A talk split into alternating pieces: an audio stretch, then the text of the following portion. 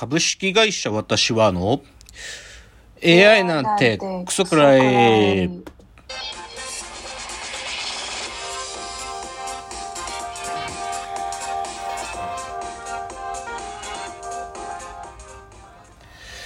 群馬が生んだ怪談時株式会社私は社長の竹之内です。サブカル研修生4代目アシスタントの深谷です。えーこの番組は大喜利 AI を開発する株式会社私は社長の竹之内が AI のことなんかお構いなしに大好きなサブカルチャーについてサブカルリテラシーの低い社員に丁寧にレクチャー言い換えれば無理やり話し相手になってもらう番組ですということで197回新年2回目なんですけども今日からあの深谷さんがあの再登場ということで冒頭ちょっとお便りがいくつか来てましたので、そのお便りの紹介からいきたいと思いますじゃあ深谷さんお願いしますはい。ラジオネーム、江東区のスダックスさんからのお便りです。今年のエンタメベスト15、とても参考になりました。仕事上での NHK 職員の対応に幻滅しつつも、放映されているコンテンツには称賛せざるを得ない双方性のようなところが何とも言えませんでした。あと、深谷さんの今年の上げコンテンツはとの質問に、いい秒数な沈黙からの思い浮かびません。でつぶやきが絶妙でとても良かったです。ちなみに私も思い浮かびませんでした。はい、ありがとうございます。江東区のスダックスさんからのお便り。これはあのスダックスさんなんだと思うんですけど、ああ、はいはい。まあ、まあ、スダックスさんはね、こういうまとめ系コンテンツが好きですからね、こうね、あなんかこれを見とくべしみたいなのになってると、非常に喜ぶタイプですから、まあ、そのベスト15は良かったということでしょうけど、まあ、深谷さんの上げコンテンツはというのが思い、思い浮かばないっていうのがいいって言ってますね。ちなみに、そうそう、須田さんもね、これ悩みだ、まあ、スダックスさんもこれ悩みだって言ってて、例えばさ、雑誌とかがあるじゃない、雑誌とかでさ、こはいはいなんか、今来てるこの3つを教えてくださいみたいなの聞かれる企画とかよくあるじゃん。なんか、はいはいはい。その感度高い人みたいな人にさ、とか、まあ、ビジネスシーンでもあるんよ。なんかさ、おすすめのビジネス書3冊とか、読む、読むべき、なんか教養をあげる、読むべき3冊とか言うと聞かれたりするじゃない、っ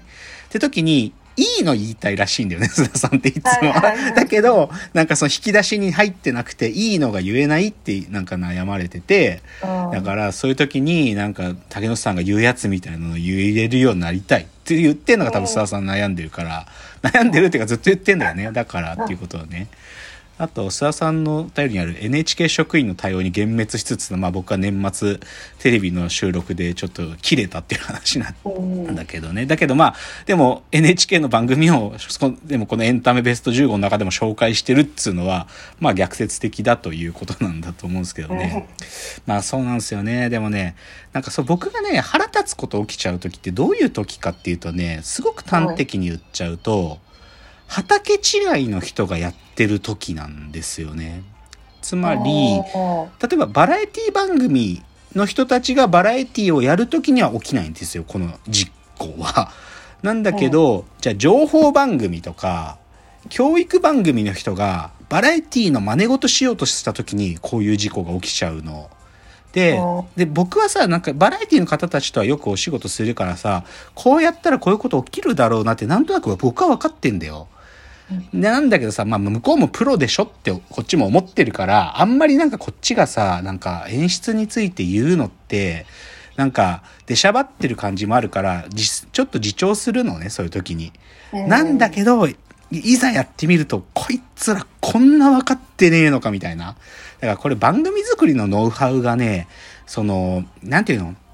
番組の種類によって違うってことなんだよね、多分明確に。一回さ NHK の「朝一ってやつ出た時とか一番大事件起きたんだけどね。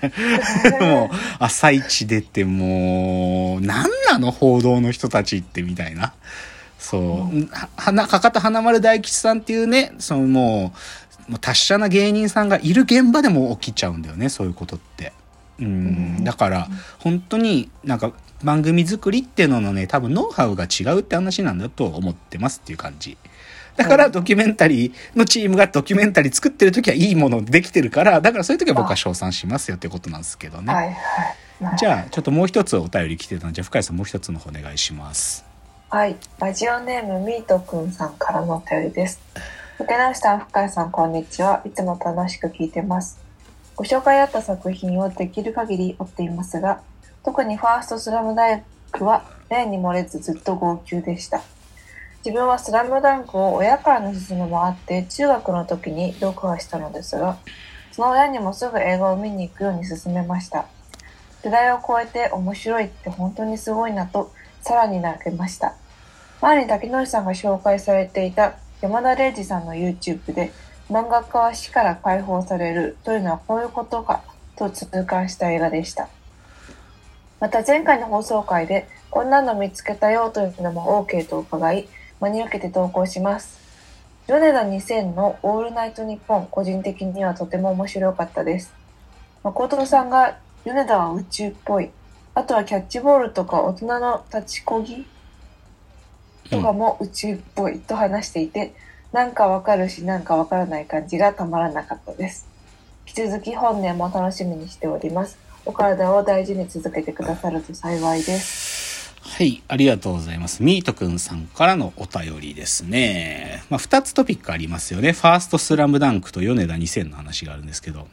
はい、ザ・ファーストスラムダンク。深谷さんもう見ま、まだ見てないですか？見てないですまあ、。深谷さん世代じゃないしね、そもそもね。原作も読んでないでしょ、きっと。そうなんです。うん、ねぶっちゃけね、僕ね、あの、2回目をですね、あの、土曜日、この前の1月7の土曜日に見てきましたけどね、はいもう一回。今度はね、ドルビーシネマっていう、こう音、音がいいやつ、ちょっと、チケットの値段が高いやつ？なんていうの、はいはいそれで見てきた。でもね、1月7の時点でも満席。土曜日だけどね、満席もパンパン、マジで。で、今回ね、あの、オフィシャルが出してる公式のなんていうのかな、設定画だとか、井上先生のインタビューとか載せてるリソースって本が出てるのね。公式、はいなんか制作ブックみたいなやつ。スラム、うんザ・ファースト・スラムダンクリソースっていうのがあって、それ僕読み込んでいったのに、もう完璧に読んで、うわ、こんな風に作ってんのみたいなのも完璧に分かって、で、そのドルビーシネマっていうで見たんだけど、もうね、そのドルビーシネマのおかげなのか、まあ、2回目でもう完全にもういろんなこと分かって見に行ってるからなのか、もうね、映画に入っちゃった感じして、映画の中に僕入っちゃったって感じがして、今回少なくともね、その、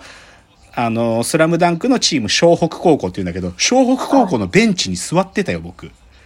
少なくとも、うん、試合中のシーン、ベンチにいた。で、なんかね、なんでそう思ったかっつうとね、もうね、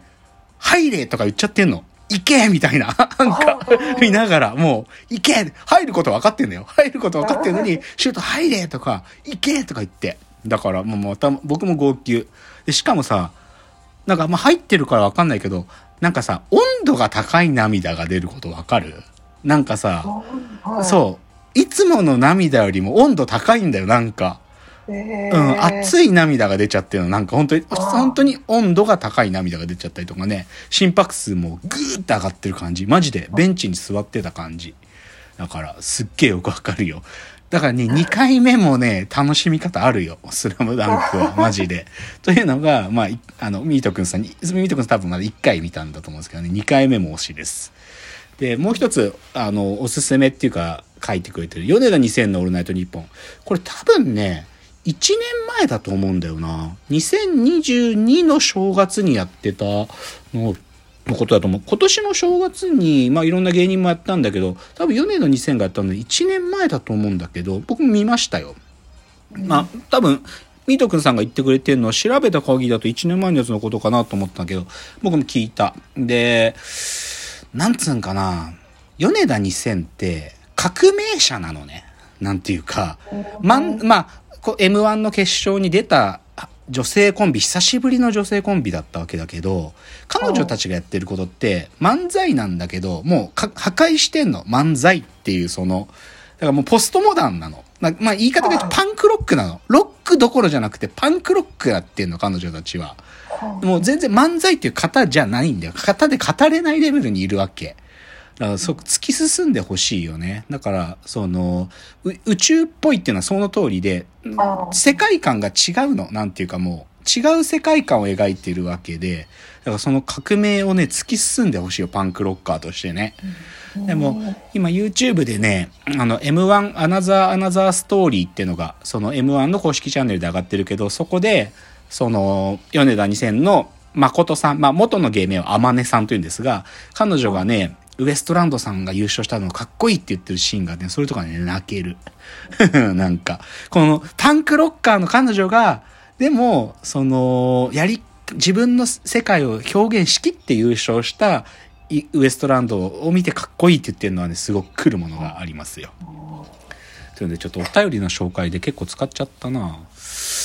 じゃあちょっとラジオの話引っ張ると先にこっちを紹介しようかな。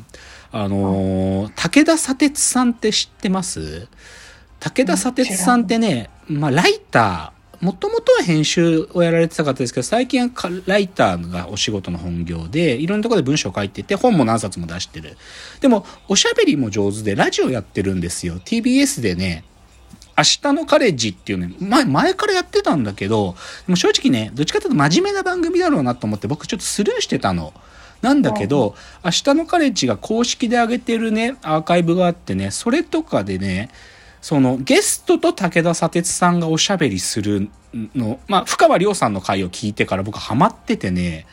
これね、すごく皆さんに最近推してる、武、何がいいかというと、武田砂鉄さんが、まあ、もともと頭いい、真面目なことも喋れるから、インテリジェンスもあるんだけど、毒も、毒って風刺ね、毒もあるし、ユーモアもあるのよ。落ち着いた語りなのに、ユーモアもあるから、そのバランスがすごく